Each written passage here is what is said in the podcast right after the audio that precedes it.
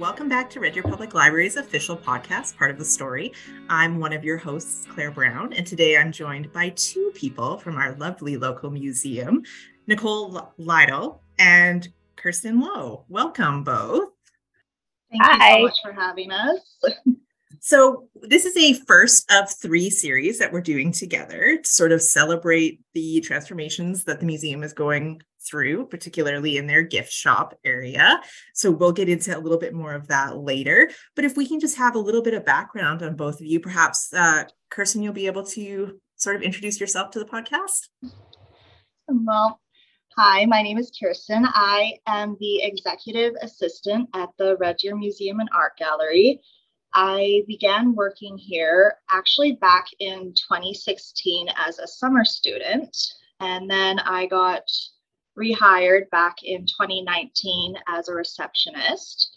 And then when the pandemic hit, uh, I got hired as the executive assistant. And then when uh, 2021 happened, I also became in charge of the gift shop.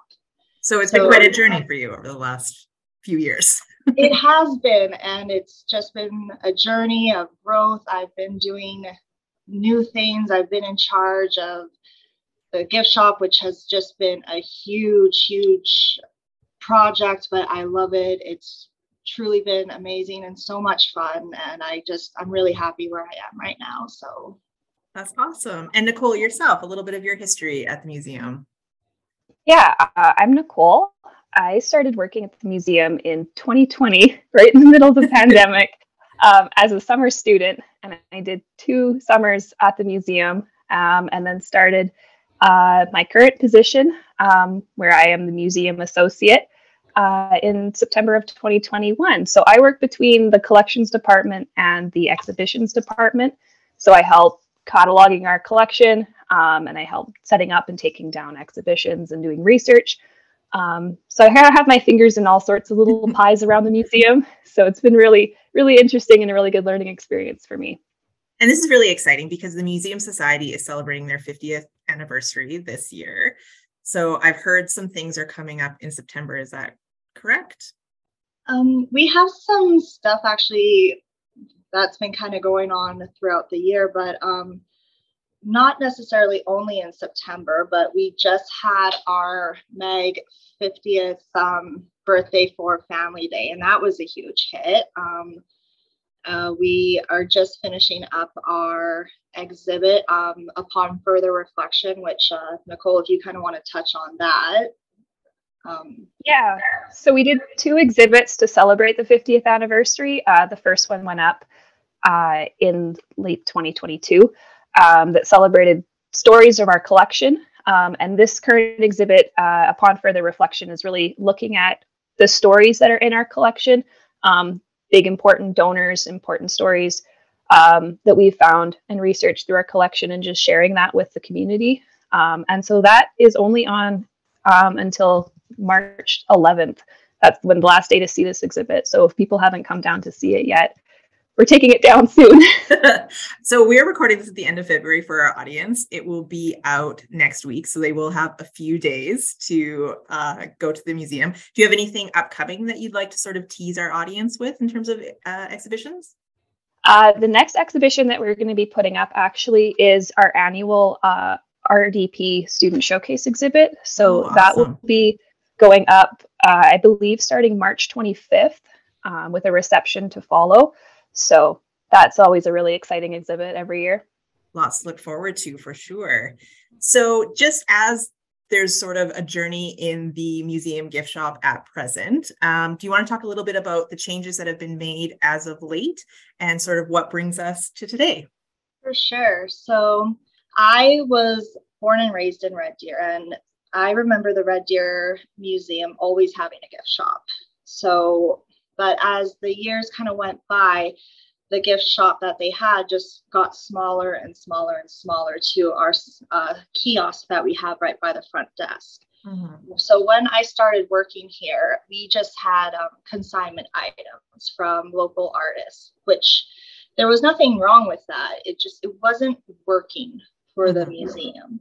So I volunteered to take over the gift shop And since then, we've I've completely transformed it over. We have uh, brought in new vendors. For example, we have beautifully handcrafted beeswax candles from local vendor Fire and Fiber Handicrafts.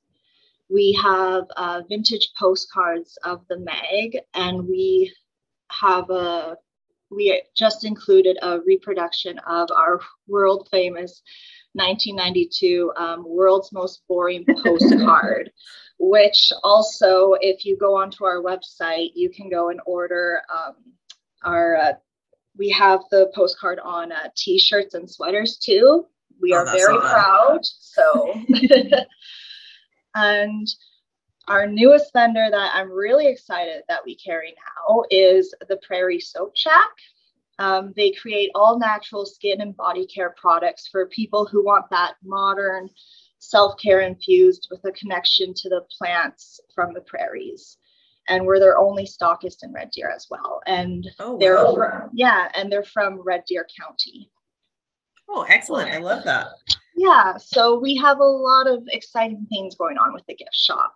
And uh, definitely one of the areas that uh, I was looking into was our um, books because we do carry the Central Alberta Historical Society books. We carry mm-hmm. some of their books, but one thing that I really wanted to do was try to pull in um, books for the younger readers.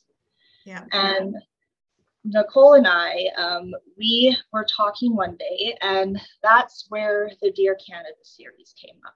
Nicole and I, uh, the Dear Canada series, both played a role in getting Nicole and I interested in history when we were children. Oh. Um, yeah, for me, and I'll let Nicole tell kind of her story after. And it's funny how I can remember it. I remember I was in grade three at my uh, and I was in school at the library. I was going through books, and the Dear Canada series book that I picked up was Footsteps in the Snow. And since then, I was hooked. I always had to have the next Dear Canada series book, and I couldn't put it down. And my parents were thrilled because I could not, I couldn't read. Like, it's not that I couldn't read, but I didn't care to read. Right. and after that, I always had a book in my hand, and it was, I just, I couldn't put it down. So, that's what really got me into history. I love that. And now you're working in a place that really reveres history and it started way back in grade three and that you remember the title. Like yeah. that's amazing. It's it's like such a personal connection. Yeah, it's crazy. And it's what's even more crazy is that my kids, uh, I have two twins who are four and in pre-K, they go to the elementary school that I went to. Oh my goodness so at the Christmas concert, I actually walked by that same library and it's like, yep, there it is. That's the spot. it's just like, why do I remember this? yeah, so it had such a huge impact on me. And sure enough, uh, when I told Nicole about it, she had a similar like story, and I'll let Nicole tell her side of that. So uh, yeah, so I have a really similar story. Um, I also remember the first title of the Dear Canada book that I read, which was A Trail of Broken Dreams. Um, and I also started reading them in like the third or fourth grade. They were the kind of books that the smart readers in my class would be reading. So there'd be a bunch of us girls who would read the Dear Canada books and then pass them around to each other, tell them which titles were good ones to read. um, and so that was like a really a really interesting way for me to get into history. And I I'm still doing history now, so it's really I love that. And me. I think a lot of times when we think about reading about history, even like later in life, but certainly earlier, I think we gender it a little bit too much. We think, oh, boys are interested in history, girls are interested in whatever. So I love hearing these stories of these two young girls in third and fourth grade wanting to learn history and keeping that with them this whole time that they've made you know lives and careers out of loving history it's just it's so awesome i love it yeah it's it's pretty neat i've got i've got a whole collection of them on my shelves at home and like they're they're some of my favorites so and just so people know, if you are looking to add Dear Canada to your shelves at home, do you want to talk a little bit about what's available at the mag for Dear Canada?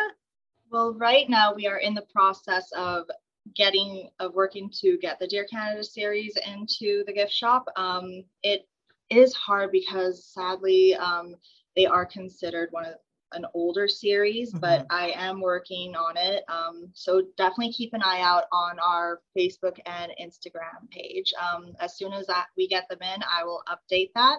But luckily, um, I was looking on the library website and you guys have we do collection you guys have it so so in the meantime you can tide your appetites with some like little library borrows of the dear canada series mm-hmm. yeah. so as part of this uh, three episode mini series that we're doing we are going to be highlighting some of these titles that we think that readers of all ages either starting readers or readers who just enjoy to read will enjoy some of these stories with which have topics that you know are still relevant to today as history does go. Um, so, did you want to get into a little bit of the titles you'd like to highlight today then? Yeah, for sure. So, one of the titles that we'll, we'll be discussing on this episode is If I Die Before I Wake The Flu Epidemic Diary of Fiona McGregor. And this takes place in Toronto, Ontario, 1918. And this was written by Jean Little.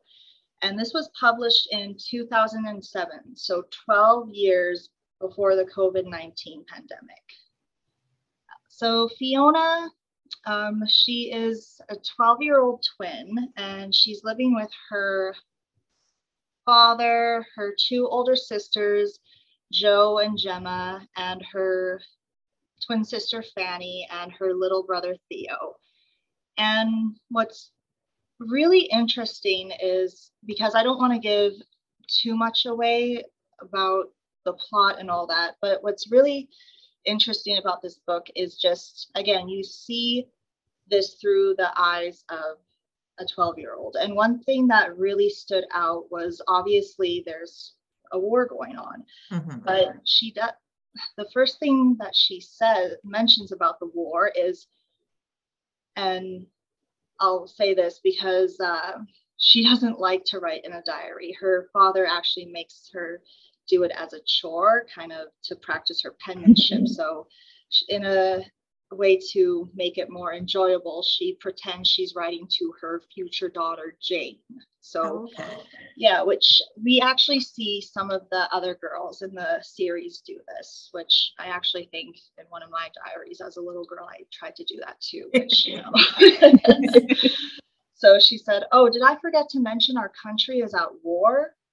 So it shows how used she is to, you know, Canada being in war and it shows that and you know in one entry it's like oh yeah you know our we're at war lot but lada lada but then in the next entry you know she's writing about how she, like her friend's brother passed away and how she's crying about it. So mm-hmm.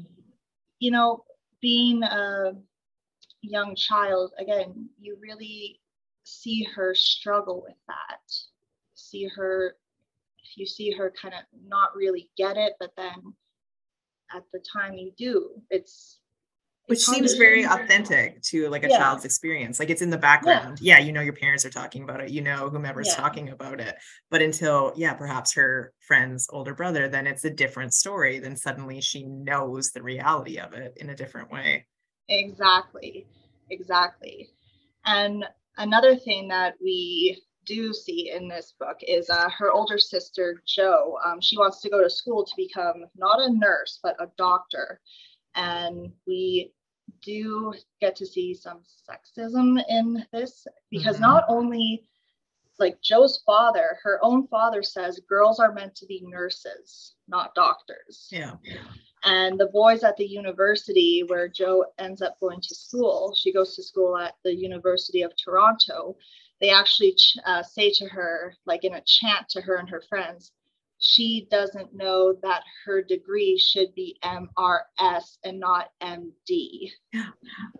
I know. Yes. I like, yeah. And then she, like, Joe will come home and she'll say, like, oh, one of like their professors will turn his back on the, all the girls in his class and won't even acknowledge them because he doesn't believe that women should be doctors.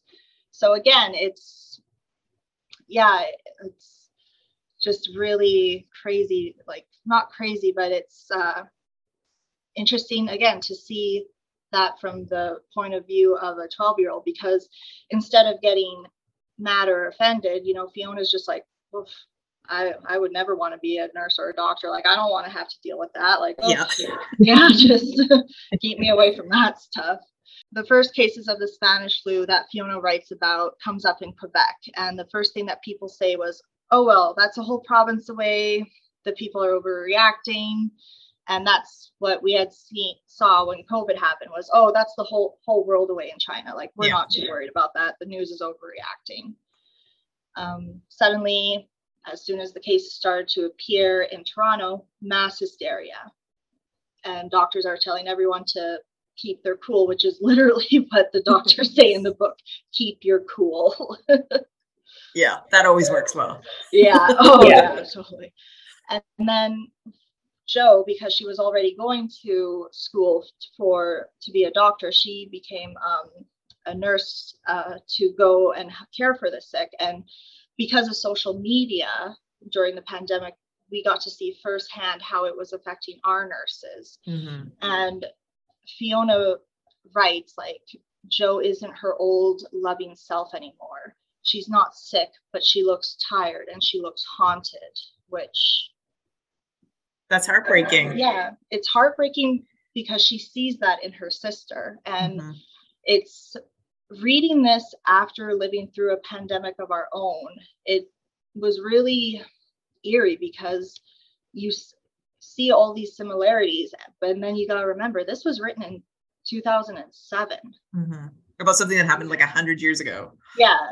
And yeah. exactly. So it was, yeah, like a small tangent on the pandemic experience when you're talking and when Fiona is talking about, wow, it's a province away, it's probably a footnote in her diary. Like, mm-hmm. oh, I heard people talking. I still recall like February 2020 when you're like planning all of your summer things. And, you know, we both work in public service areas and, you, and it wasn't even a thing. It was just like, yeah, it's happening somewhere. It's not happening here. Yeah. And it's very interesting to see that the experience is basically repeating itself from yeah. all of those years ago. Yeah, and it was the same thing like, oh, school's out, you know, they were so excited, blah, yeah. blah, blah. But then as months pass, again, she writes, hardly anything feels ordinary. If we went back to school, it would help. Hmm. So, you know, there's the excitement of, oh, school's out, we don't have to, you know, but then there's that longing for things to return back to normal. The routine. Yeah, the routine and all that. And then just there's a skipping rhyme that um, because both me and Nicole read the book, but there's a skipping rhyme that uh, Nicole had highlighted, but it's and they uh, had sung it. But I had a little bird. Its name is Enza. I opened the window and influenza. Like just kind of how like yeah, how yeah. some of the children were so what's the right word? Just not at first not really taking it seriously you know they they couldn't they didn't understand it. Mm-hmm. but it reminded me yeah. It reminded me a lot of how people were making jokes about the pandemic early on like giving it different names. We didn't want to call it the pandemic. It mm-hmm. was we were in a global panorama or something right? Yes. So so I, the similarities between what fiona's writing about the spanish flu and what we experienced in the pandemic was really interesting just the comparisons between they were so similar and yet we were calling the pan- our pandemic like an unprecedented event like nothing had ever happened like this before but reading this book you're like no it all really did happen before. Which is interesting because a lot of the messaging seems quite similar even like internally with how communities coped. It's like well it's far away. Well it's this. Well it's whatever. And you're just like rationalizing your want yeah. of normal basically until you're struck in the face that it just can no longer be that way. Yeah. Exactly.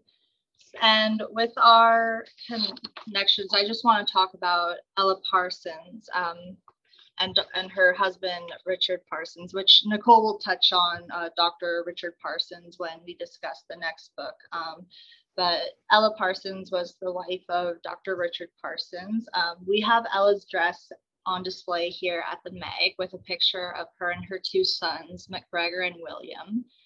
And she would write letters to her mother, and she would actually describe about um, the pandemic and how her husband would see up to 50 patients a day. And she uh, would write in the this letter to her mother uh, just about how worried she was for her husband. And it's heartbreaking because out of the 54 deaths in red deer sadly ella would become one of a victim of the spanish flu. Oh my.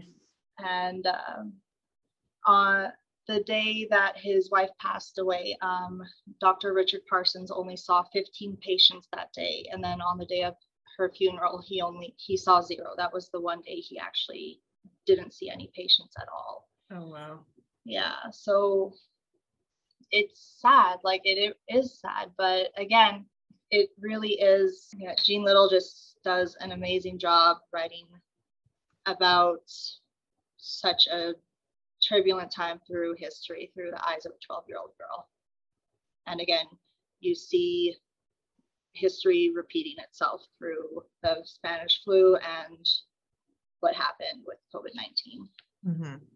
And I think, I mean, we'll get into more as we go, but I think the idea to have a child narrator, a child who's writing these diaries, is very accessible for children. Obviously, they've made that choice, but for adults as well, because children are processing information differently. So they don't know everything. So, as an adult reading these stories, you can go along with the discovery of how heavy something is or how difficult something is through the eyes of a child. And I think that makes it accessible to readers of all ages, no matter where you're coming from, whether you're reading it to a child, whether you're reading it for your own enjoyment, or whether your child re- is reading it on their own.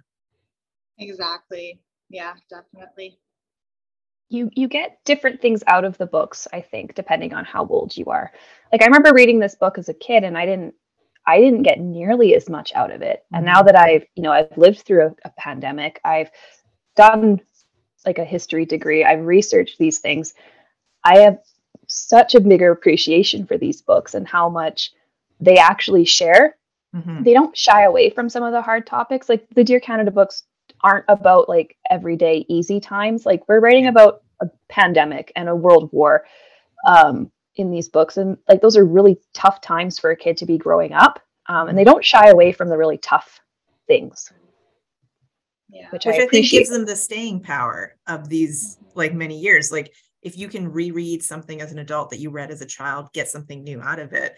Like there's staying power in these books. They're still popular now. They're always, you know, coming in and out of our shelves as well because of of the strength of the writing of the experience of having the difficult topics and not shying away from the reality of those difficulties and they're really they're really global like they, they fit for a whole bunch of different people like these books are set in ontario like in toronto mm-hmm. and like surrounding areas because that's where jean little grew up mm-hmm. but we were experiencing those same things in red deer right, right. We, the pandemic hit red deer um, the war affected red deer um, and that's why we wanted to touch on these two specifically for this topic because like there were direct connections. Not not that these kids lived in red deer but there mm-hmm. were direct connections. Their experiences were very similar to what kids in red deer would have been experiencing at the time. Yeah which we make some great picks for sure. Um, so did you want to get into your next pick to highlight today? Yeah so the other book that we picked was Brothers Far From Home, the World War One diary of Eliza Bates, and this uh, this diary follows Eliza from Christmas 1916 until uh, the end of the war in November 1918. So a really long span of the book. Um, Eliza is the middle child of seven. She has two older brothers who have gone off to war. Um, her brother Hugo is fighting in the trenches in France, um, and her brother Jack has joined the Royal Navy Air Corps. So he's a pilot for the Na- British Navy. Um, and her older sister is going to nursing school. She, you know, wants to be a nurse, wants to help the war effort. Um, and it's her really, Eliza really experiencing what the war home front was um, and what the people back home were able to do to contribute to the war. Um, you know, like knitting socks to send to the soldiers and creating care packages um, and doing fundraising concerts and you know all that kind of stuff and what what the war was like from the home perspective um, and hearing about all the things that happened to her brothers um, not to get too much into it but you know not everyone makes it back from the war which is difficult. And so her trying to cope with what she has to do as a as a kid back home she can't really contribute to the war in what i guess really what she thinks meaningful ways. Right. Um, but writing letters to her brothers is really uplifting for them and it helps them um, a lot. Yeah. And the powerlessness that children feel just generally but in a time of war or pandemic it's a different kind of helplessness i'm sure. Did you find that the narration really conveyed that level of i i don't know what to do. You know everyone's doing their part what's my part? There was a lot of that. There was a lot of i think reluctance from her a couple times. Um you know she was said well the one thing you can do is you can knit socks. And she's like well i hate knitting socks. I don't want to knit socks to help. Is there something else i can be doing? Um but the things that were difficult that she was experiencing, I don't think that adults would have considered that in the same way. Um, she mentions, for example, that like there's rationing going on, and you know they can't get the same kind of foods that they were getting before the war. And she makes a specific comment about sugar rationing and how her youngest sister, who is five, has never had real sugar before she doesn't remember real sugar. She never doesn't remember the like the fancy cakes and the cookies that they used to have before the war. And she thinks that the beet sugar like desserts that eliza thinks are kind of gross are like the greatest things ever because she doesn't know what real sugar tastes like. Um, which is not something that i think like adults may have commented on. They might have commented that it was you know a shame that they couldn't have yeah. real sugar but they're not considering that you know this is something no one's experienced before. Yeah how yeah that's incredible. And it's it's such like a specific example that children would be able to understand but that you think about well yeah like sugar we have that everywhere. To have it suddenly not be would be very disconcerting. Exactly. I think both of these girls were really like both eliza and fiona were really intuitive and they really it kind of sounded like maybe they weren't sure what was going on a lot but they really they really did know. They had really insightful views into what was happening around them. Um, that reading back like as an adult i was like wow they really really had like an idea of what was going on despite the fact that people were trying like their parents were trying to hide some of the the worst horrors from them which is interesting because it is a layer of sort of subtext that perhaps children aren't seeing that sort of reluctance to be like oh i don't really know what's going on this is my just little example but as an adult reader with adult eyes and, and different context clues you're like okay, so this is how you're coping. You're insinuating that you don't know this or that this is weird, but you don't know why. Or we happen to be at war, you know, just in case you didn't know. like just as all of these little asides, it's it's an interesting perspective as a writer to take on with these children. Yeah, so I, we picked this book again because it has a connection. It can have a connection to Red Deer. So we know that people from Red Deer went to fight in the First World War um, we had eight, 850 men and women from Red Deer and Red Deer County serve in the First World War, um, and 118 of them died. Oh uh, so, for reference, in 1914, Red Deer had a population of 2,800 people. So, this was like wow. 30% of the population going over to fight or to, you know, participate in the war in some capacity.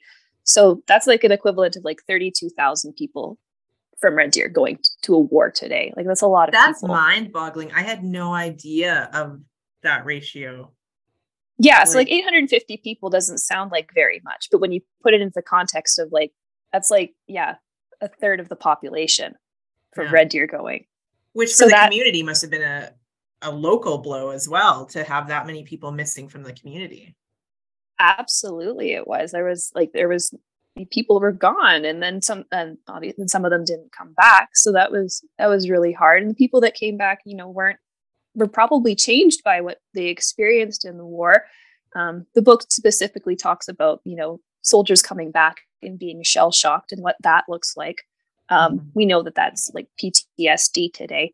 Uh, we don't call it shell shocked anymore. Right. But yeah, so like it changes the community a lot. Mm-hmm. And Eliza's community is a, probably of a similar size to Red Deer. So that would have been a similar population going over. There was like everyone knew somebody who right. was in the war. So that was really hard. Um, but Red Deer actually also had an armories building. It's actually where the library is today. The main branch of the library was the Red Deer Armory, um, which was built in like right before the war started um, by the Department of Militia and Defense, and it was the regiment headquarters for the 35th Central Alberta Horse Regiment. And they had thought that before before the First World War happened, they thought that the next war would follow in the same traditions as all the others, and it would be mounted combat. So they had training ranges for people. You could practice firing your rifles on horseback in this in this armories building.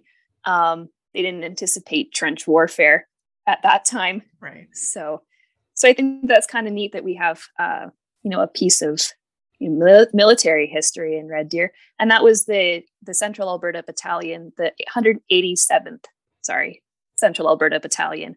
Um, the Armories building became the headquarters for, so people would go sign up um, and enlist for the war at the Armories building, and then get shipped out to wherever their training was going to be for the First World War. I think a lot of times we can feel disconnected to history because you think of Red Deer as a community and you think, ah, we're not that old, we're not that this, you know, we're much younger than a lot of other communities, even in Canada. But then there is real history here in our community that you can learn more about at the at the museum. That you can, you know, come and visit our children's library and see that brick building and and know that piece in your mind now of what it was originally created to be. Yeah, imagine soldiers, you know, in their barracks there. There was where their mess hall was you know they could go training there. It's, yeah it gives a different flavor to the building it for does. sure it does. So what drew you to this particular book the brothers far from home? I think it was just a really interesting an interesting story of family and how diff- the family reacted and interacted with each other. Mm-hmm. um, eliza was very very close with her brother hugo. They were she um, she was the middle sibling. She didn't really have a buddy, I guess. The two boys hung out together, and her older sister was much older than her. So she kind of wanted to hang out with the boys who were more her age. And her younger siblings, um, there was a set of twins, and then her youngest sibling that all kind of hang out together. And she didn't really have that that sibling person to hang out with. Mm-hmm. Um, and Hugo was her person. And when he went to war to the war, he she was she was devastated. She had lost one of her friends, um, someone who was really close to her. Um, and when Hugo dies, that was really, really hard on her. And she had to kind of, you know, pick up herself and figure out where she was going with the rest of her life and trying to mm-hmm. figure out her relationships with her other siblings. She became really close to Jack afterwards, her other older brother. Um, and just the ways that the community reacted to the family. You know, they, you know, they asked her, they asked the family like when they were going to start doing their mourning period, when they were going to start wearing their mourning clothes and were they going to be having a big funeral to for Hugo and what was that going to look like? And she was really frustrated with people. She was like mm-hmm. like stop asking all these hard questions to our family. Um, and stop trying to monopolize on our grief. There was yeah. people that would be coming to their house that would be like oh you know hugo was in my class and you know he was really nice and i'm so sad and they wanted to sit on their couch and cry with them for a couple hours. And eliza's like you never knew him you don't you don't deserve to mourn with our family like that mm-hmm. i find stories that have an, an examination of children's grief to be particularly sort of powerful because children are often allowed to grieve in very like open and honest ways right? You don't have to put on a front. She can say to those people either you know in her diary or even out loud you don't deserve to be here in a way that maybe is less socially acceptable for adults but are feeling at the same time. Do you did you find that part of it to be quite authentic in her examination of, of her grieving period? I think it felt very authentic. Um, I lost my grandfather when I was around her age. Um, and I remember that, you know, people wanted to come and comfort me and wanted to talk to me. about that. And I didn't know if I really wanted to. It wasn't, it didn't felt like it was my story to share with them. I wanted to share it with my family and I wanted mm-hmm. to be mm-hmm. around my family at that point.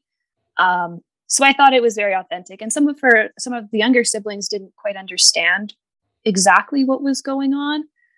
Um, like her youngest sibling was like, Well, when's Hugo coming back? And she's like, I have to explain to him somehow that he's not.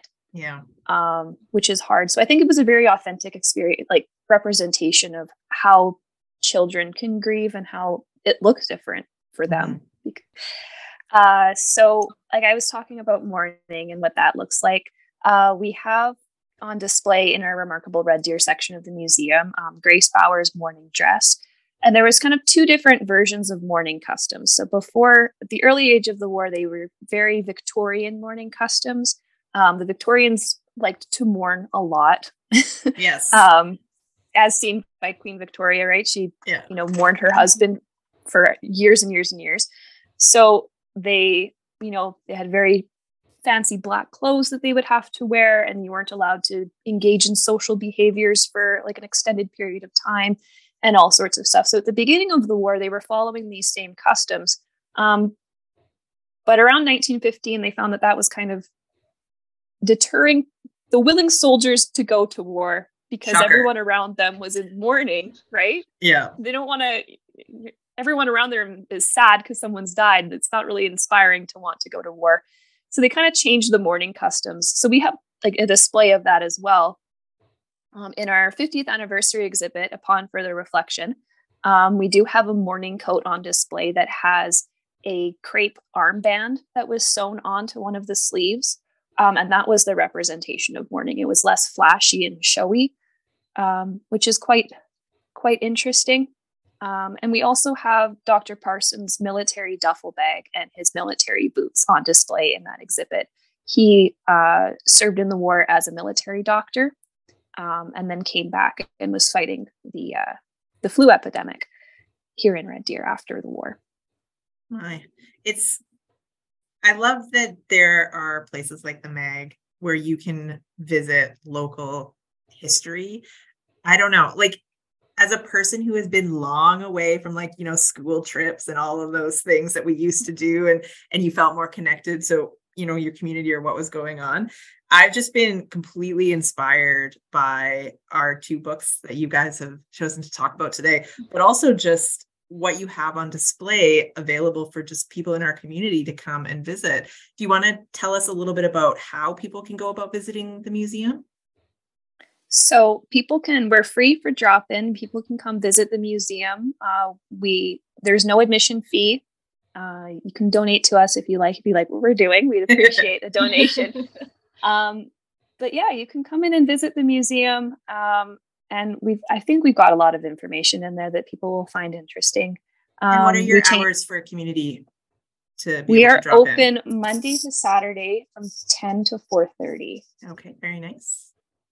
So, and then we have, if you're a teacher and you want to bring your class, we've got school programs, we've got homeschool programs, we've got all sorts of other fun programs that maybe Kirsten could talk a little bit more about. Um, and, you know, all sorts of fun stuff. Lots of different ways to come visit the museum and, and learn from us. Yeah, sure. On Saturdays, we have MAG Saturdays, uh, the fun art programs for kids and the families to drop in. Um, check out our website. Like everything's listed on there. Like there's. Are you reddeermuseum.com? Um, yeah, we are reddeermuseum.com and all of the information is up there. So just, yeah, like go browse around and have fun. There's always something to do here. And we just, we love we love having you guys over here like it's just it's fun to show you guys what we're up to and yeah it's the MAG's just awesome. I love working here so much. that is a ringing endorsement. So if you're not already, follow the Red Deer Museum, the MAG, on mm-hmm. their social medias. Visit reddeermuseum.com for more information on programs or booking tours. And we will see you guys for the next podcast in our series. What are we highlighting next time? Just as a little teaser for our listeners. So, next podcast, we will be looking at three Dear Canada books An Ocean Apart by Gillian Chan, A Ribbon of Shining Steel by Julie Lawson, and A Prairie as Wide as the Sea by Sarah Ellis. Fantastic. Well, thank you both for joining me, and I look forward to our next conversation. And thanks everyone for listening at home, and we'll see you on the next one. Goodbye. Bye. Bye.